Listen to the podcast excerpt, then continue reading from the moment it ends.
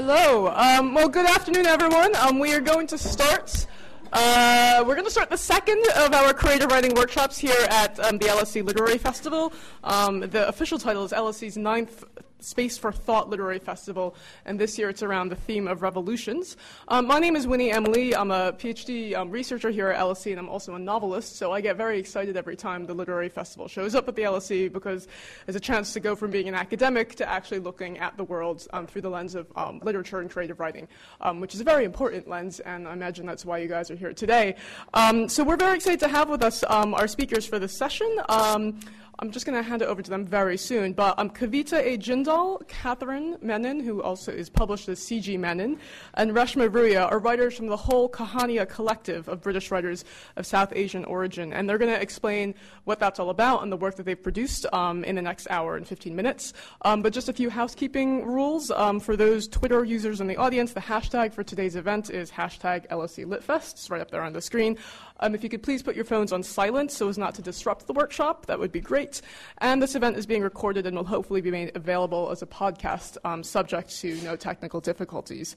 Um, after the talk, there's also going to be a chance um, for you to ask questions to the panel, and there will also be a book signing upstairs um, following the event. Um, so copies of Love Across a Broken Map, short stories from the whole Kahani, their, their collective, and Rain Check Renewed by Kavita Um, A. Jindal will be on sale outside the Alumni Theater. Um, but enough of that. Um, before, uh, before we hand it off to Reshma, if you could please um, join me in um, welcoming them to the table that they're sitting at right now.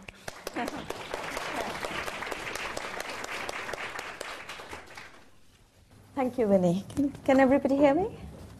Hi. So I'm Reshma, and um, this is Kavita and Catherine, and together we are part of the whole Kahani. The whole Kahani means the complete story. And as Winnie said, it's a collective of um, write, British writers of South Asian origin. We formed the collective in uh, two thousand eleven, and um, it's uh, it's a very eclectic group. You know, there are novelists among us, short story writers, poets, screenwriters, um, and our sort of uh, and we are at different stages of our writing career. And uh, what we do is we meet monthly to workshop our short stories, to exchange ideas and opportunities about different, well, publishing opportunities and literary fes- festivals, et cetera. And the anthology Love Across a Broken Map is really our first sort of collaborative eff- effort.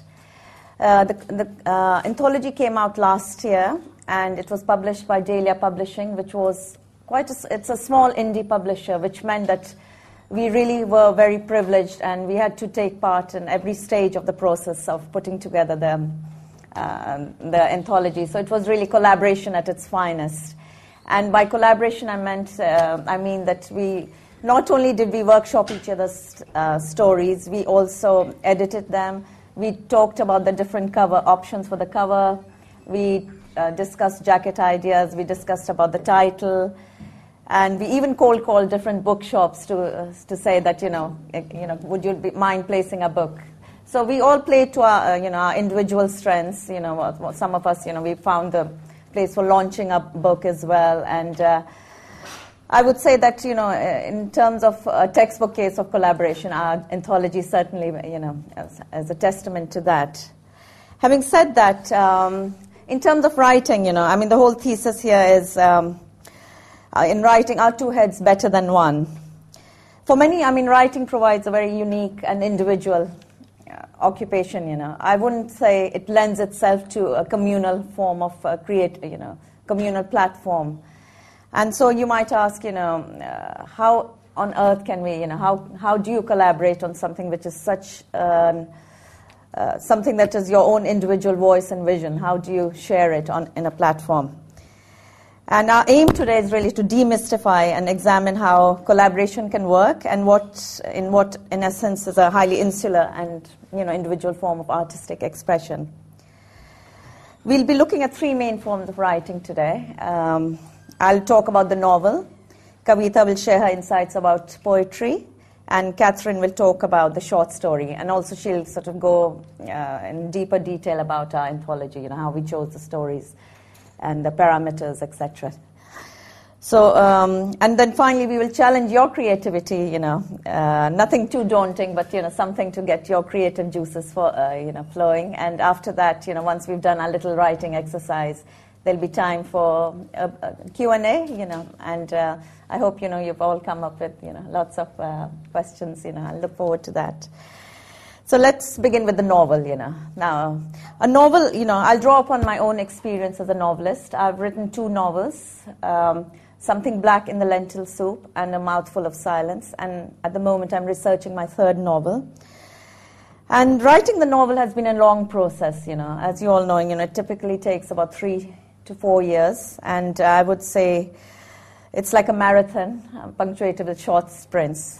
But it's a marathon that you can only run alone, unless you're like James Patterson, you know, who has a sort of assembly line of, you know, humble, you know, little uh, scribblers, you know, uh, churning out, you know, airport blockbusters. But um, when I talk about the novel, I'm, I really mean it as a sort of your own individual work of um, love and, you know, toiling, you know, with hours spent in front of, you know, staring at the screen. So it's just, it's your dialogue with yourself, with the world you carry inside yourself. But, you know, but before you... Um, reach, you know, before you reach a collaborative stage, which comes at a later stage, because a novel is not finished, you know, at the first draft, you know. It goes through several stages of birth and rebirth, and also tiny deaths as well, before it is ready to land at the publisher's uh, desk, you know, or uh, the literary agent, actually, you know. But before you reach this stage, there are a few fundamental points, and um, I think it's quite worth reiter- uh, you know, worthwhile reiterating what these points are. It'll just save you a lot of heartache later when you come to the process of rewriting.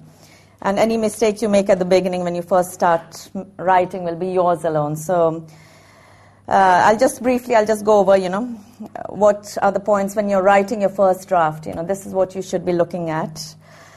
So right, at the core of every novel is a dilemma.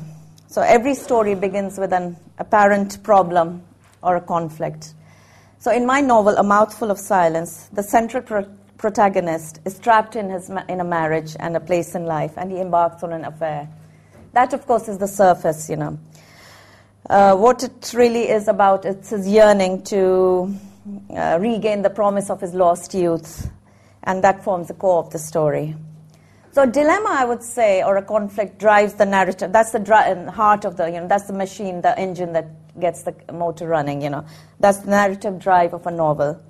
And the purpose of the story will be to, usually to reveal a transformation. The plot and the characters, you know, however flawed or damaged, need to be altered in some way. And the characters in turn need to be strong and multidimensional, you know, not cardboard cutouts, you know. So they should have some sort of quirk or... they should be memorable in some way. So uh, let's say you've done, you know, you, you've addressed all these issues, you know, and now are you ready to, you know, lead your child, your baby out? Are you ready to release it, you know? Because writing is a very lonely uh, process, but it doesn't have to be lonely, you know. In order for it to reach the next level, you know, in terms, uh, you know, at some point it needs to be shown and read.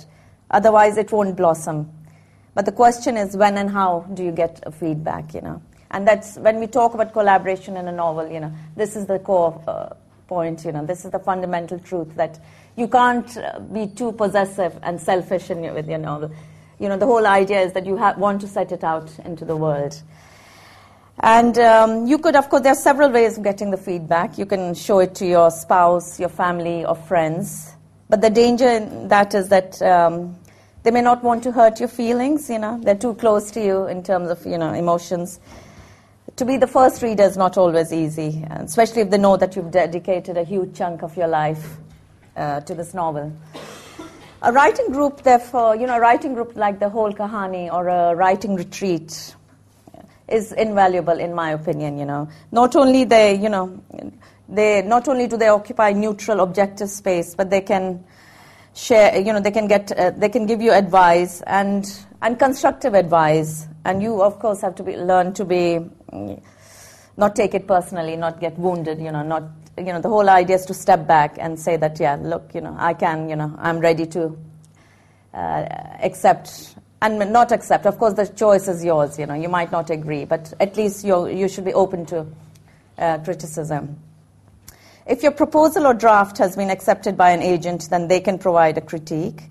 And um, also, if you have the time to enroll in a creative writing or program or course, you know, I, I think that would be invaluable. Uh, I have a master's and a PhD in creative writing, and I found uh, the advice that my supervisor and my peer group gave me was uh, uh, fantastic in terms of uh, aiding my growth as a writer, as a novelist.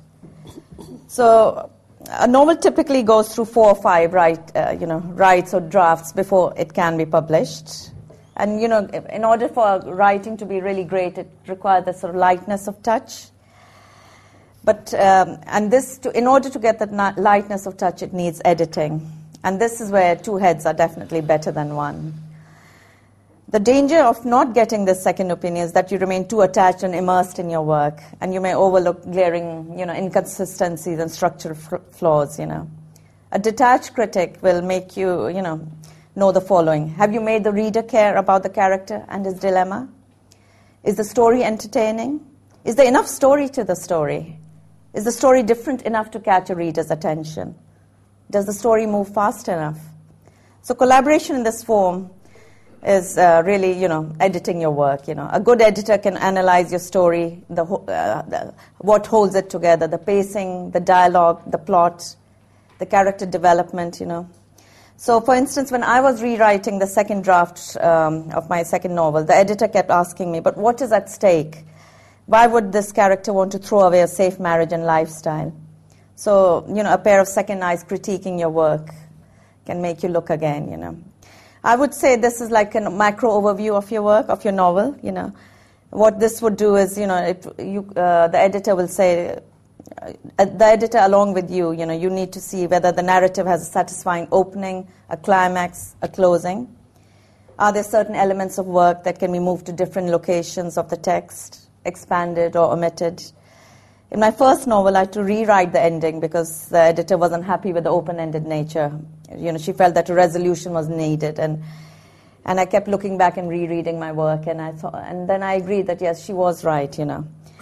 And whereas in my second novel, uh, um, the publisher he felt that the last twenty percent of the novel needed to alter, the, and I needed to flesh out the middle, so that there was a progression. So it took me about five drafts to get the whole uh, sort of the, to get the balance right. And of course, once you have the overall big picture, then you come to the nitty-gritty, you know, and that's also where, you know, another a fresh pair of eyes can definitely help you, you know. Uh, in term, basics, you know, like punctuation, or are you relying on a particular word or phrase as a crutch? How often are you using adjectives and adverbs? Is the language you use reflecting the character's history, emotion, or vocabulary? So certain, you know, little nitty-gritties, you know, which Uh, lend the, an authentic voice to your manuscript. You know, I think that's very important and something that we can really overlook, easily overlook when we are writing on our own. Two heads are also better than one in terms of when uh, you come, when your novel is ready to be sent out to a publisher. For instance, when I was writing the covering letter and the blurb for my novel, you know, I found the group was invaluable. You know, I think I would, I'd made my covering letter too long-winded, and they sort of pared it down. And also, it can also help you in other ways, I would say. It can help your growth as a novelist in terms of expanding your reading vocabulary. So, you know, you learn to be more promiscuous in your taste. You know, you can, a writing group can, or, you know, friends or a peer group can refer, you know, if you've always been interested in science fiction, they can say, well, have you, what about reading, you know, uh, a novel with uh, magical realism? And if you read aloud your work to a group as well, they can, uh, you know, sort of you become more sensitive to the tone, pace, and the transition points of the narrative. So these are the different ways in which, you know, uh, uh, that a collaboration or sharing or uh, editing your work can add depth to your journey as a writer. So that's my experience that I've shared with you about, uh, you know, collaborating in terms of the novel. And now I'll turn to Kavita, and she'll talk Uh, about her uh, you know, collaboration poetry in the field of poetry. Hi everyone. I'm going to push back a bit so I can see you guys as well.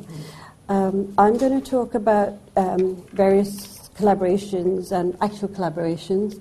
So in the past few years I worked with um, musicians, visual artists and filmmakers, And I've just picked three examples today to give you a flavour of what's possible in poetry collaboration. And the first thing to say is it is very rewarding. You can work with, it can be two people collaborating or it can be more, but the, the, more, um, the more heads they are, the more difficult it is, but possibly more rewar- rewarding too. I mean, in the whole Kahani, we're ten people. In these um, poetry collaborations that I've done, it's me and one other person, usually. You do have to start from a point of mutual respect. Um, you have to find common artistic ground, and you have to have a vision that you're both working for, because the goal usually is to to produce something that is neither yours nor theirs, but something else that comes from your work. Um, and uh, so that vision, or you know, that common artistic ground is quite uh, important. And I'll probably say this at the end again, but you do need to learn how to be less precious about your own work and compromise, because you can't reach you can't reach a collaborative goal if it's me, me, me, me, me, and this yeah. is how I do it. Um, so the first thing is, a few years ago, um, A Little Machine, which is a, a, a sort of a pop group, I wouldn't really call them a pop group, but a musical group that sets poetry to music, um, they Then they're very popular now among the, among the poetry people, so which is, of course, niche popularity anyway, because poetry is niche. Um, but um, they were producing their first C D, and although they had lots of um, big names and they had old classic poets they were using, they did. One of them liked one of my poems um, entitled Santa Fe, and um, he he's called Steve Halliwell. He set it to music. Um, it was a great tune, I liked it. So when he said, could I, could we put this on our C D, I said, fine. And it was sung by Walter Ray, and when I heard it, I, I was thrilled. I said, oh, wow, this sounds great. But he had said to me, can we, can we fine-tune it, or can we change it to, to make it, because I'd done a poem that was for the page, and he obviously wanted to produce something that is to listen to, so it's quite different. And although I'd heard the tune, I never heard my poem on the tune till I heard it when it was done, more or less. I was a little bit of a shock, because um, they'd added phrases, um, they'd added a, a chorus, because the song needed a chorus. I, of course, hadn't written a chorus. As I say, I'd written something for the page. And I'd written this in Santa Fe because I was insomniac there, and I had these feelings of these spirits and ghosts around me in this adobe house. But he made it into a love song, because that's what worked. So I'm going to read you the the... just a bit of it, just the, what they call the first stanza, including the chorus, which I didn't write, but, uh, you know, it's fine. So, heavy, heavy glass paperweight on my chest as I lay down to sleep keeps the eagle spirit held that flutters round to weep. I dream of a raven bathing, dream of the rusty hills, and the whip-tail lizard flicking its tongue at the moon on the hill. Oh, Santa Fe, Santa Fe, my love has gone. Oh, Santa Fe, Santa Fe, the nights are so long. Now, I'm not singing it because I can't sing, but that bit, you know, so you can see that would be a long, drawn-out chorus, and that gets repeated, and so they added on stanzas that I hadn't written. Um, and... Um, I was like, yeah, sure, fine. That's so it's quite nice to have a song, but you, you know, if I had said no, that isn't that isn't my poem, it wouldn't have worked. Um, um, the the second kind of collaboration I've done is um, with a, a she's an artist who also makes short films called Caroline Oreskog-Jones, and the first two films she did were more straightforward. Um, so uh, we call them poem films, but they're also called poetry film or film poems, and everyone who does this sort of thing distinguishes what they do by having a little tweak of the name. So ours are called called poem colon films, you know. Um, but um, the first um, uh, two, as I say, she picked two poems that she liked, uh, Parakeet and Chaining the Ecstatic, and um, she had me in her, uh, I was in, visit, visiting her one day, and literally with her iPhone she recorded me reading them in her garden, so really very low tech. Uh, but then she added on images from Sweden, from Hong Kong, and also from um, um, England, which she felt fitted, whatever it evoked in her, which frankly I look at those things and think, I'm good, I don't see The parakeet, for example, doesn't have a bird in it. It's just these plants in Hong Kong that are serrated leaves, like a, not a cactus, but sort of a tropical plant. And she saw the parakeet colour and the wings of the parakeet in that plant. So this film, and her style is very slow and subtle. So it's a very slow, subtle film of um, scenery, but different kinds of plants and things. With me, with that quick, I never got a chance to redo that reading. I was saying, oh, my voice doesn't sound right, but she'd just done it, you know, and put them up on YouTube or somewhere. Um, and then she came to me this year, oh sorry, we're in twenty seventeen, so not this year, last year, with, um, uh, with a small commission. Um, she um, lives near Turner's house, the one in uh, Teddington, which he bought, you know, Turner the artist, when he was a young man. And uh, he then sold it, but it's still in its old state, or was. And then, um, I don't know if you heard, but they raised some funds to... Um, restore this house and make it into a museum of Turner, and a restoration of seeing what his house was like back in back in the day. Um, it's by the river in uh, Teddington. And she, because she lives near it, she visited it quite often, and she realized when she saw the plans of the restoration that there was going to be the things we need nowadays, which is, you know, wheelchair access, or the things that are required for any public institution. So wheelchair access, possibly a little um, a area where you can buy things, or whether it's a coffee, or whether it's something to raise funds for the actual house. And of course his old cottage doesn't have any of that. You open a little gate, mm-hmm. It's a dilapidated house with a garden. The land has been sold, a garden at the back, but some of the trees that he had are still there. Um, and the, the, in the ceiling there's a um, skylight, um, stained glass skylight that Turner installed himself, because he uh, designed the house, although it's a little cottage. Um, so she did a film of the house in this dilapidated state, and with an old-fashioned camera, and she did it at dawn and at dusk, so the light is lovely. It's a violet light at dawn. I couldn't believe that was London light, because London is, you, you know, usually grey, but at dawn, yeah. It's seriously violet light from in this camera, so it's very beautiful. Again, it's a very slow, subtle film. And she said to me, I want a poem to go with this. So I wrote her. I wrote her mm. several poems, frankly. We wrote, I wrote about three poems.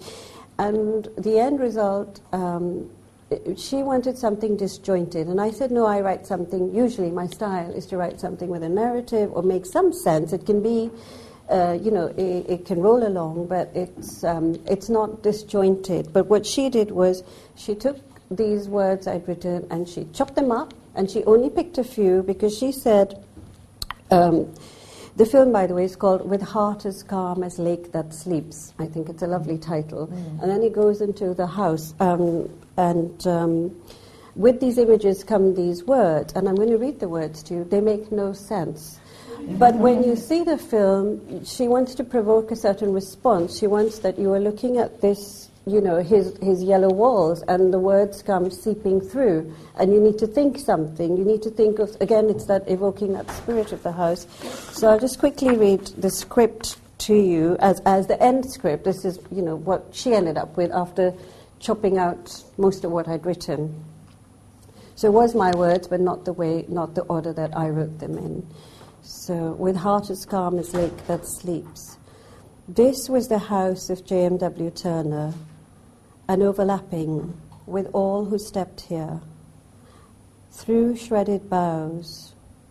What more but light and shadow, a corner of one's own, remnants of thought, seeping in, tracing through, a house of vapors, a garden, a home to share with father. Whose intent inhabits these landings? That's only the first bit, but you see how it's it's about the spirit of it, really. Um, so I couldn't be precious about that. Um, and I think the last um, collaboration I'm going to talk about is uh, was with another visual artist called Paul Wincher, who lives in the same neighbourhood of me, and that's Barnes in London. And he approached me early last year because he wanted to do an exhibition called The Streets of Barnes. Now, he was painting the actual streets and houses of Barnes, and he said to me, could we do an exhibition that had poetry and uh, art together locally? Um, At first, I, I was a little bit uh, hesitant, only because I had quite a busy year, and I said, you know, I don't have time to write uh, poems on these streets, much as I would like to research, because it's actually very interesting how the streets of London are named, because they're people, whoever owned them had reasons why they picked their names from Scotland, because they were from there, you know, things like that.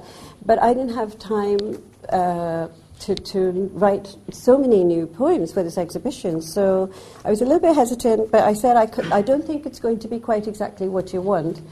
But I sent him um, some poems, uh, two of which I'd started that were about Barnes, or about the bridges. It's called The Path Between, and it's about the walk on the towpath between Hammersmith Bridge and Barnes Bridge. And I sent him others that I'd written in my garden, Um, simply because that's um, I, that's drawn from the environment in Barnes. In fact, Parakeet, the poem that Caroline used for a poem film, was written in my garden because, you know, in Richmond and Barnes there are parakeets um, flying around. So whatever I noticed in my garden, and I sent him those, and he said, yeah, fine, I picked six, so we're going to do this. Um, because he painted every day while I carried on with other things, but he knew which six, you know, he poems he wanted for the exhibition. And this was a real um, learning curve for me, because when we went to do the exhibition, he's used to hanging up his paintings and knows what he's doing. But I had to put text on the walls, because we, this was definitely, he wanted it to be equal parts text, an equal part. It was not one is more important than the other, but uh, really a collaboration where both things were going to be equal. So I had not ever learned how to put text on a wall, so it was a, you know, a learning curve. We had to find a graphic designer, we had to find a production company, and it was a fiddly thing to put, like they do in the museums, to put mm. six um, poems on the walls and doors, and around it he hung his paintings.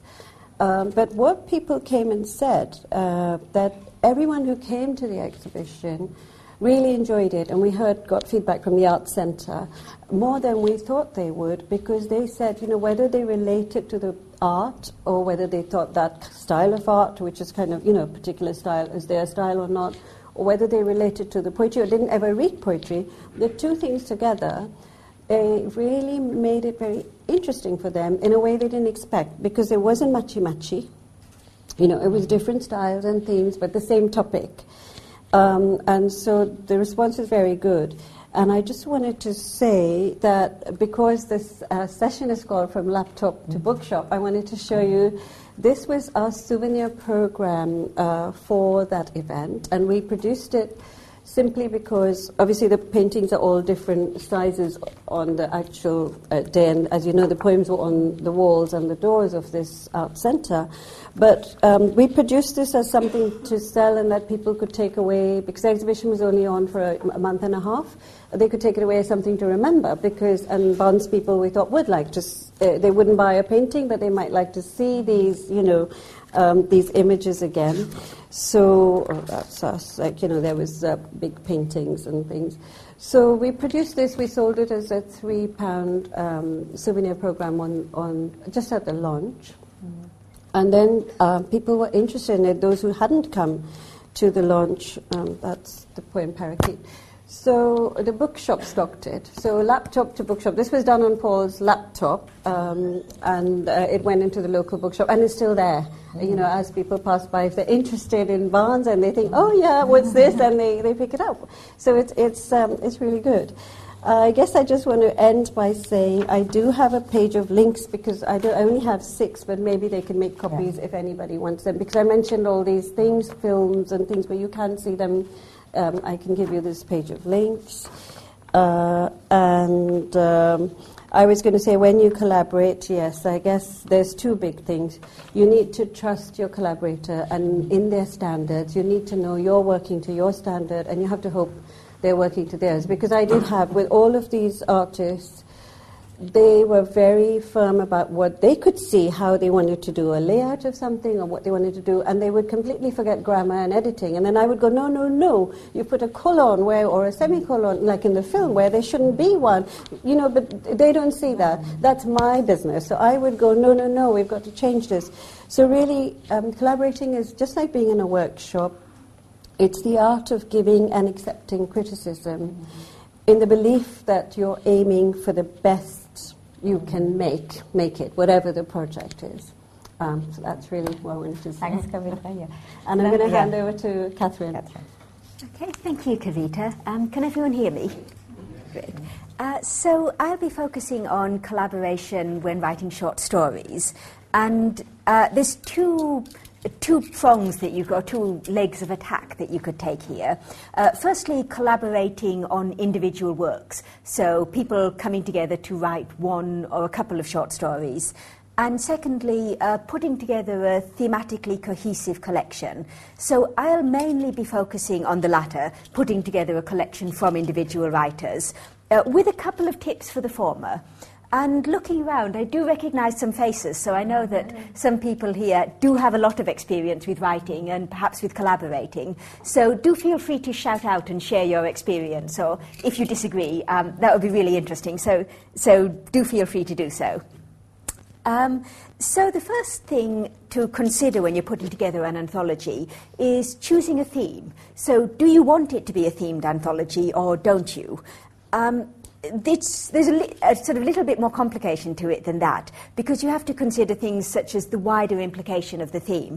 So do you, as a group, want to be identified with that theme in ten years' time, when someone picks up your book and says, ah, you're women writers, or you're writers of colour, or you're writers from Barnes?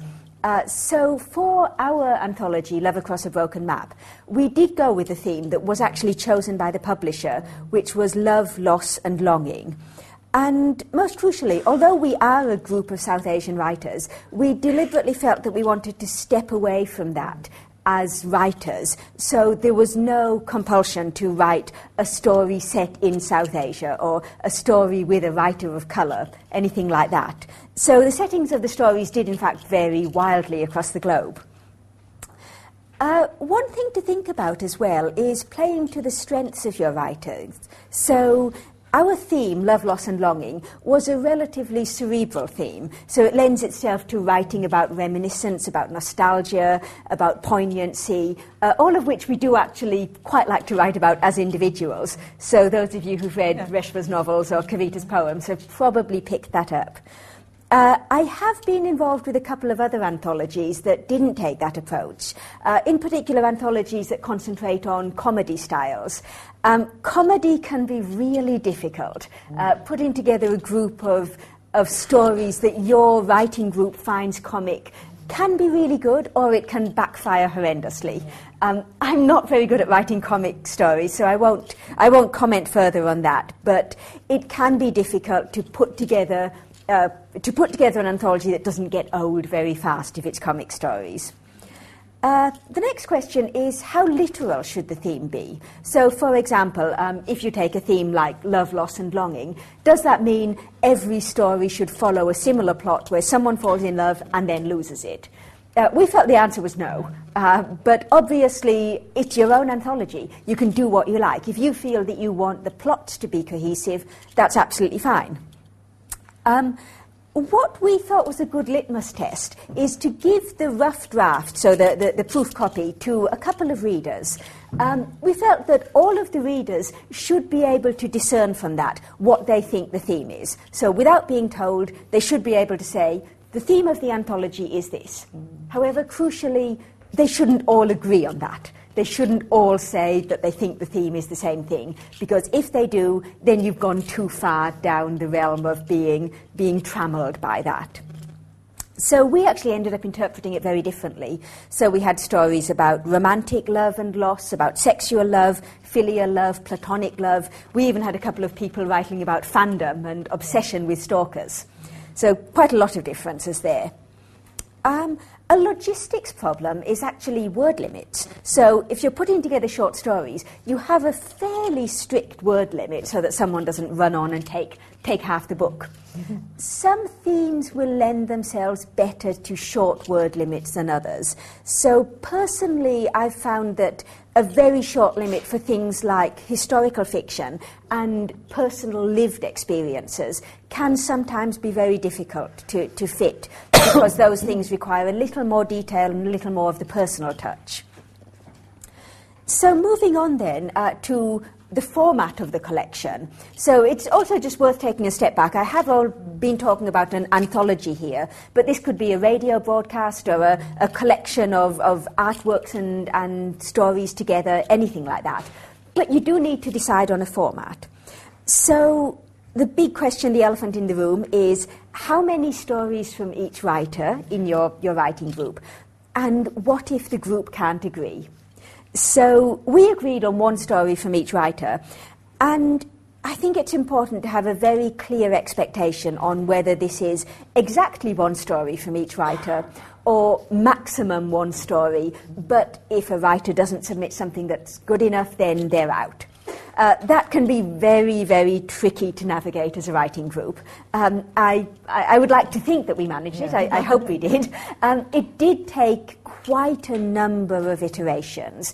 And you do have to be willing to say that if a story isn't good enough, then it won't make the cut. So there, there's a, a, a qualitative difference in approach. Are you putting something out Uh, with the idea of putting out a very good quality anthology, or are you putting something out to include every member of your writing group? And there are pros and cons for both, but um, it's really important to make sure that all your writing group understands which approach you're going for before you spring it on them.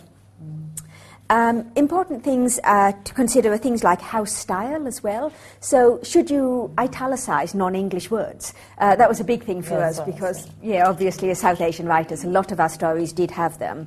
Um, we decided not to do that, um, and the publisher will often have quite a lot of input into that.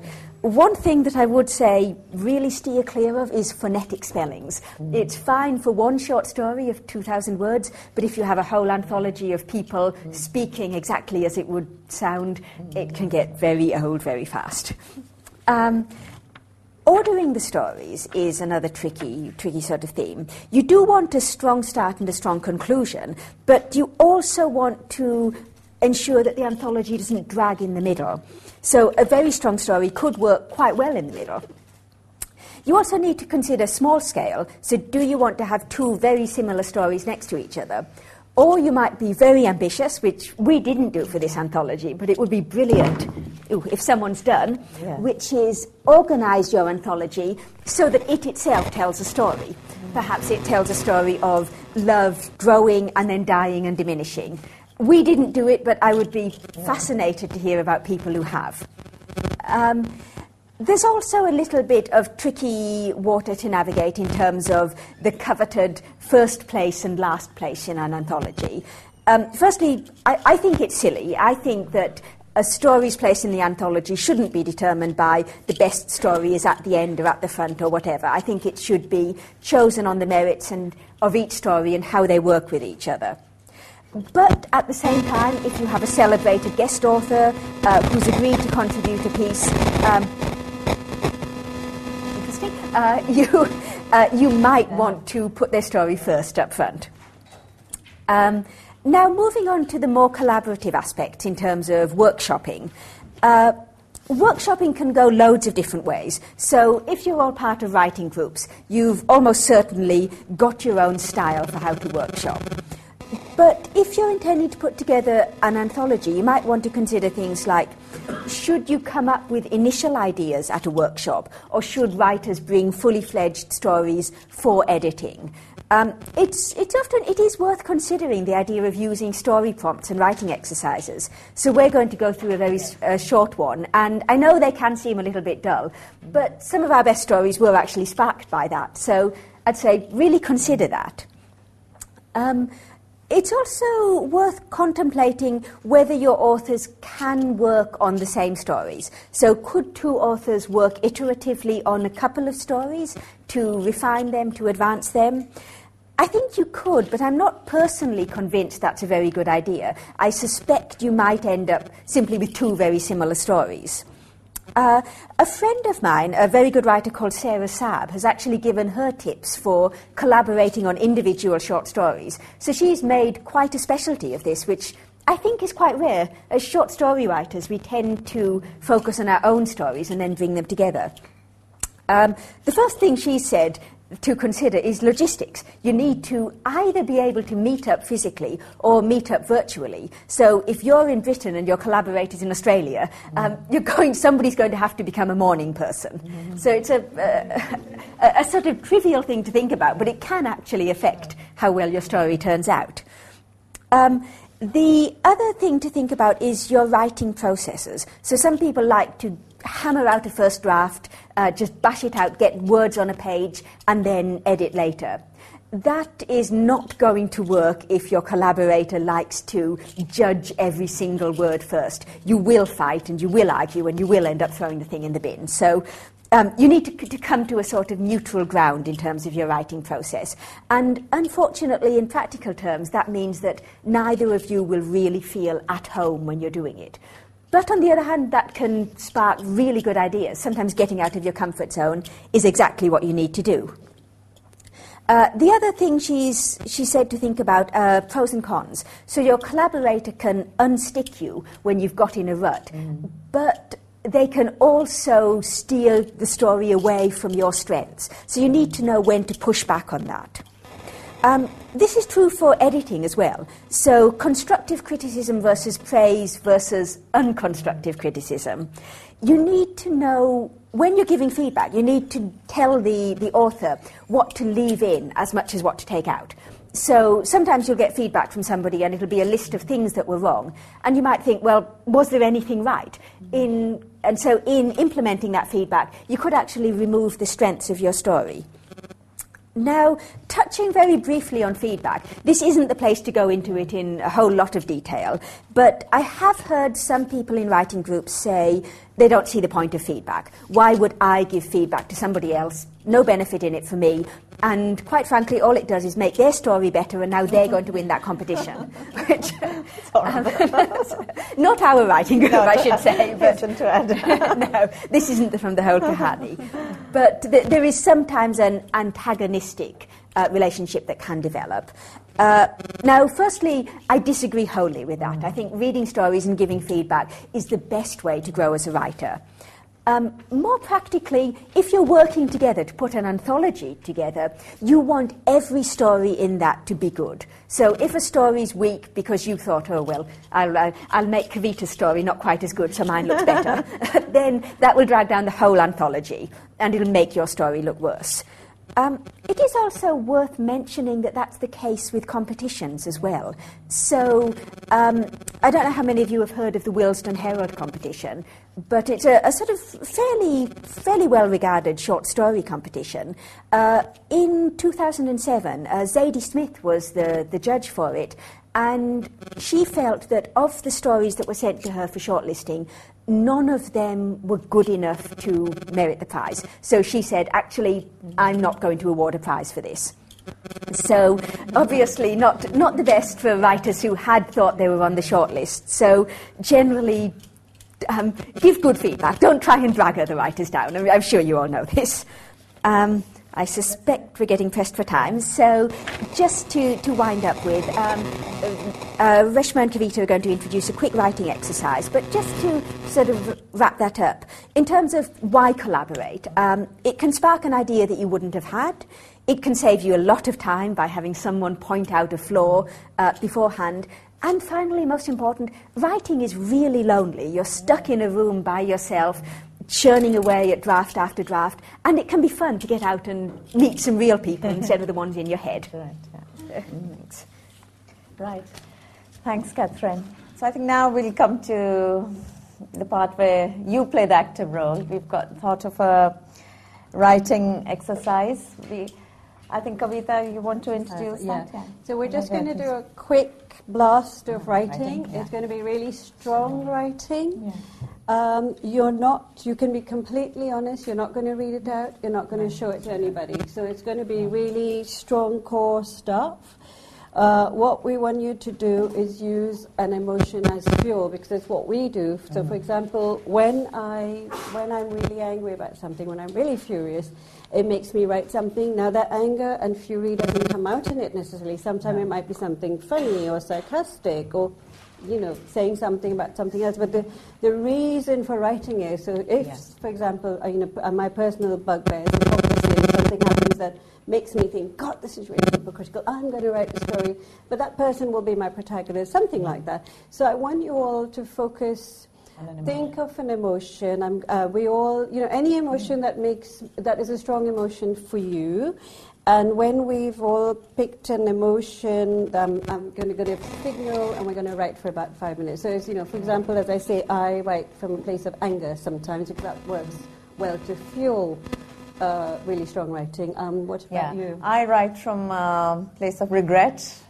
Not personally, I'm not regretful about anything, but, but you know, regret plays a strong, you know, it's an underlying theme in most of my fiction. So, and Catherine, what about you? Um, most of my stories centre in some way around nostalgia, so the emotion I'm going to go with is nostalgia. Um, so what we'll do is give you one minute to think about which is a, your really strong emotion. I'm just going to give you a minute, and then I'm going to see if anybody yeah. wants to share, because we've got three down there, which is sort of yeah. anger, nostalgia, yeah. regret. And we'll see if anybody else has an emotion that they work with. And I'll read them all out before I do the five minutes, because what you can do is, um, well, first think of yours, and then I'll tell you what you can yeah, do. So think of an emotion. Yeah. yeah. Um, anyone this side yeah. want to start with? Does anyone want emotion? to shout out an emotion? Fear. Fear. Fear. Okay. Yeah. Fear. Anyone else? Any? Angst. Angst. Angst. That's good one. That's good. From this side? Anybody? Stress. Stress. Okay. Sorry, was there one there? Suffering. Suffering, that's great. Oh, gosh, we are a very upbeat group today. Well, it's hard to write yeah. joy, I have yeah. to say. I have yeah. to say. Joy is overrated. There's usually no, st- there's usually no story if that's joy. God, yeah. So, and does anyone else want to share an emotion? Something, yeah. Excitement. Excitement, okay. That's good. Mm-hmm. Okay. All right, so do, if Catherine reads so, them out, yeah. then I'll say, I'll give you the next Why instruction. Yes, yeah. yeah, so I'm just going to read these out, um, try and memorise them, or, yeah. um, write them down. Or, or write them down. Uh, we've had anger, regret, and nostalgia uh, from Kavita, Reshma, and me.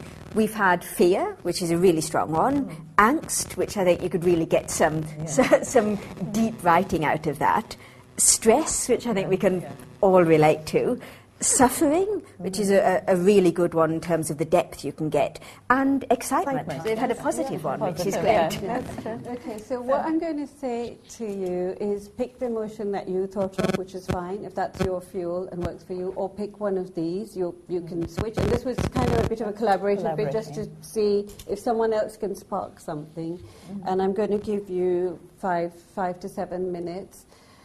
Uh, this is something for you to take away. So no one's going to read it, no one's going to share it. Write really truthfully and keep it as something you can work on later or for yourself as a memory today. But please, um, please go yeah. now. yeah. It could be anything. Oh, yeah, yeah, yeah. Oh actually, yeah. you can do yeah. story, novel, poetry, yeah, song, anything, yeah. anything, anything. A haiku or something, yeah, anything. anything. Absolutely. Even an image, like. actually. You yeah. can do disjointed. A visual representation. Of yes, if you can draw. Yeah. I, I, you can draw. You can yeah. do disjointed do words, yeah. you know, that yeah. will work. Yeah. That's okay. Yeah. All right, All right, we can stop now. Yeah. We gave you, I think, um, slightly more than five minutes, but I hope you, or those of you who are writing anyway, got, got into something there and um, used an emotion. I'm going to hand back to Reshma to yeah. move on. Okay, so I, I hope you found it uh, both challenging and rewarding. You know, it's a little window for you to express your individuality. And tempted as I am for you to sort of shout out and share, but maybe, you know, I think I probably with uh, the time constraint as it is, uh, we'll probably just move on to questions. Any questions, please? Any? Yes, please. Yeah. I have, uh, I, maybe I missed, but why, why are you, uh, uh, are you all women and are you all... Huh? We are definitely all women, but yeah. the three of us at least. Yeah. Oh, in our group, well, we are... We have ten of us, and actually we do have two male members in the group, but so it's not... Why have you chosen uh, to be a South Asian group, Asian, a yeah. collective? But I'm asking that because sometimes, I, I was a part of the Singapore Writers Group, okay. Singapore, right. and I found all the people from all different yeah. backgrounds and it was like exciting, and I'm yeah. limited, I would feel really limited if I had an expat writing group or a writing group yeah. of only people from the or... Yeah, that's no, an no, interesting yeah, point. Yeah. With us, I have to say that we're from about no, five no. different countries Not and five different religions and yeah. cultures. So actually, even though it's a South Asian yeah. collective, it's quite a, it's mm-hmm. quite a diverse um, group. Yeah. But the reason yeah. for it, I think, is... Um, do you remember why yeah. the collective started? I think the main reason was uh, we felt that, you know... Um, South Asian writing in contemporary Britain wasn't getting the um, uh, sort of the uh, wide platform that it deserved. It wasn't really as visible as it should be. So we wanted to lend our voice. And also there was a sort of almost like a clique of established writers who were hogging the limelight, for want of a better word, you know. And all the publishers, et cetera, were... It was very much uh, a club. And as uh, writers were relatively at the start of our journey, we thought as a collective, you know, we would increase our bargaining and strength and also a- help each other. So it was like a form of solidarity as well as a creative platform. Yeah, so about yeah. more time, just yeah. one follow-up on yeah. what you said. So mm-hmm. what is South Asian writing? What is South Asian writing? I think South Asian writing, of course I know that we shouldn't really pigeonhole any, you know, all writing is universal, all, you know, emotions are... Yeah. Yeah. Oh, you went from the background. Right? Well, writing which sort of harks back to, you know, our own particular, you know, the our own cultural tropes, you know, our own traditions and the our own sort of... We are South Asian writers, but we also straddle different cultural points, you know, as, you know, I'm sure Catherine and Kavita will agree that uh, it's a very hybrid, you know. What we occupy at the moment is South Asian writing, but with... It's like a mosaic, you know, and we want, I think every mosaic is quite unique, and um, what our perspective is South Asian, but it's also filter, through a filter of, you know, our living in the in a Western society, and so we are tra- we are time travelers and cultural travelers as well, and I think that's what, you know, our group wants to um, share. The only other yeah. point I'd like yeah. to make is sometimes what you do is a response yeah. to a demand that's mm-hmm. made of you. Yeah. So, for example, we came together as a collective, we didn't, uh, as people who had this... bicultural, tricultural background, mm. we didn't pigeonhole ourselves as the whole Kahani until we were asked to. So, you know, we were asked as a group to produce uh, news stories on the theme of introductions for the radio, for Radio four, for example. But they said, well, what is your group?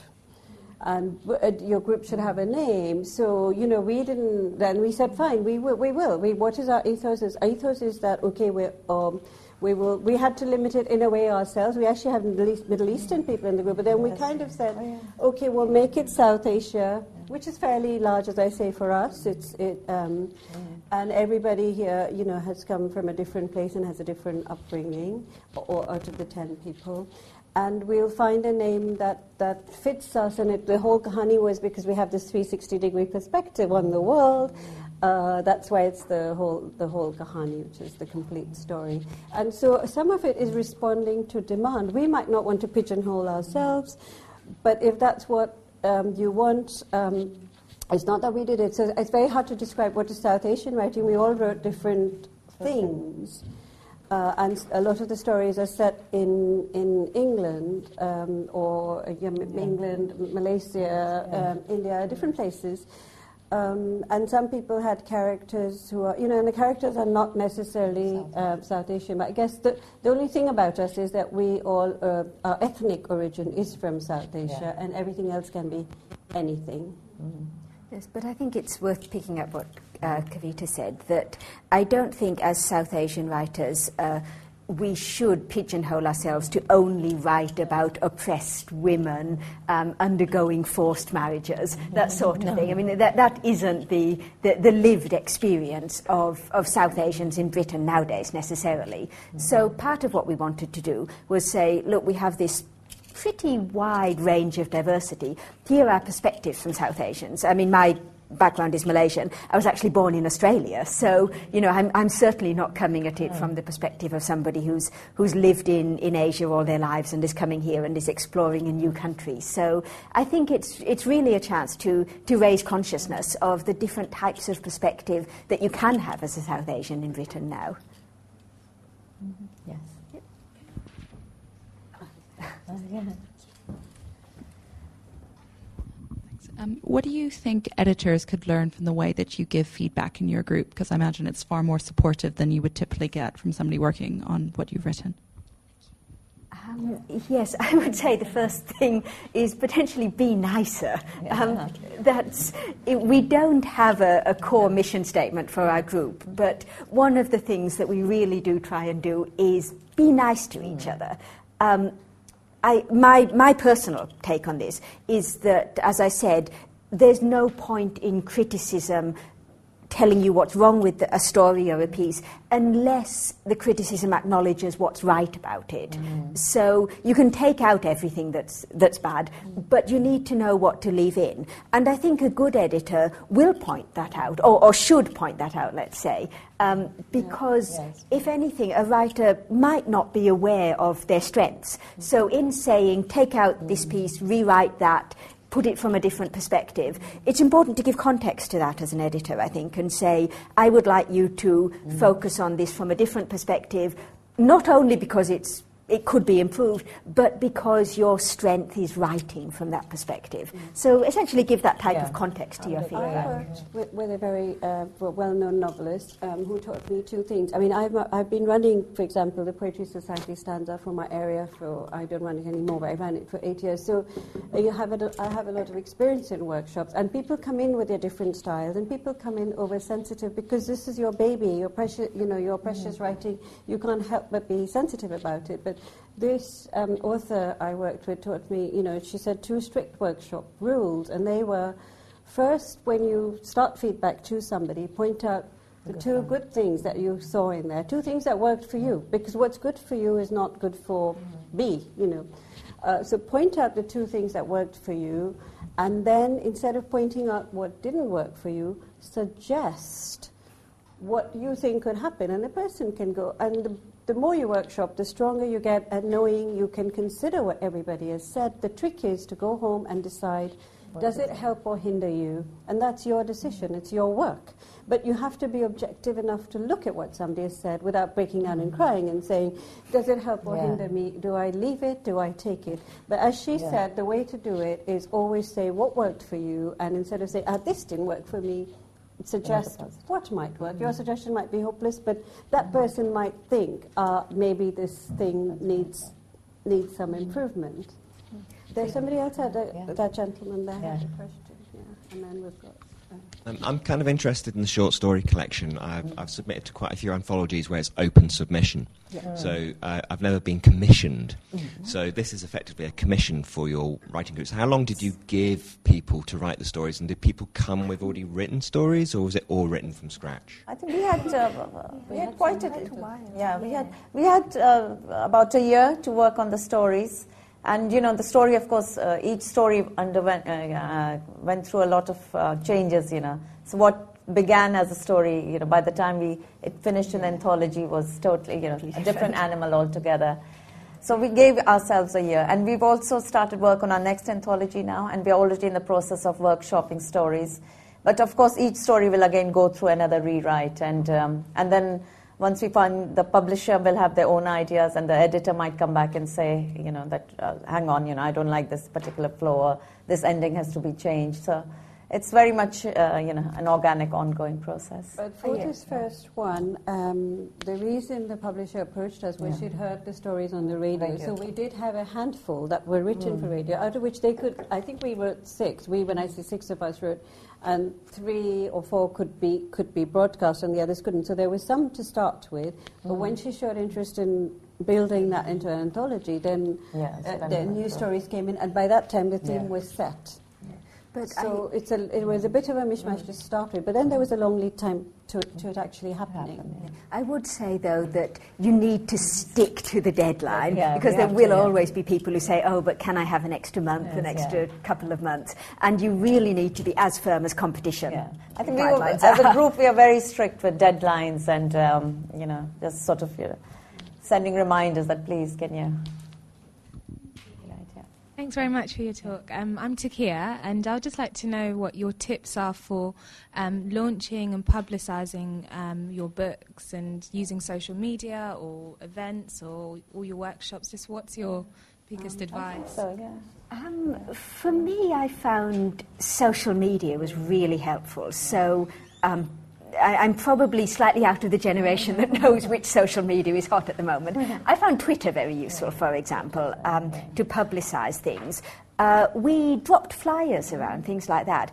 And um, I think one of the most important things we did, which um, Reshma can probably talk a bit more about, is to organise a launch and to invite yes, media. Yes, so, yes, yeah.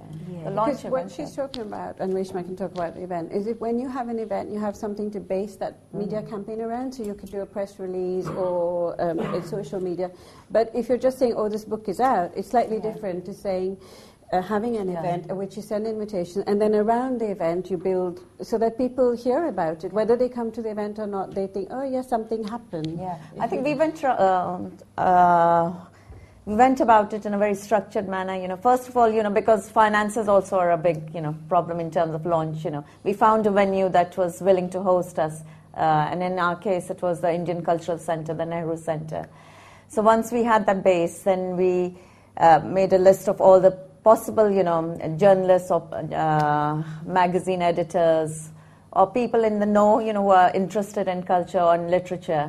And we just sent them emails with the flyers and the invites.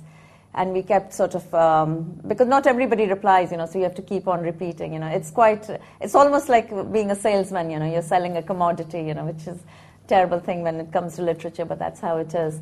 And then we organized our photo shoot and, uh, and in some instances we... Also, uh, uh, we we were lucky that two or three journalists attended the event, so they gave it coverage, you know, and out, and it was almost like a sort of, you know, a, dom- a, a trickle-down effect, you know, when one, once uh, it sort of spread in the social media, Twitter, as you know, Catherine said, and Facebook p- posts were very useful as well, and then we've got our own website as well, so you know, we help to uh, publicize it through these.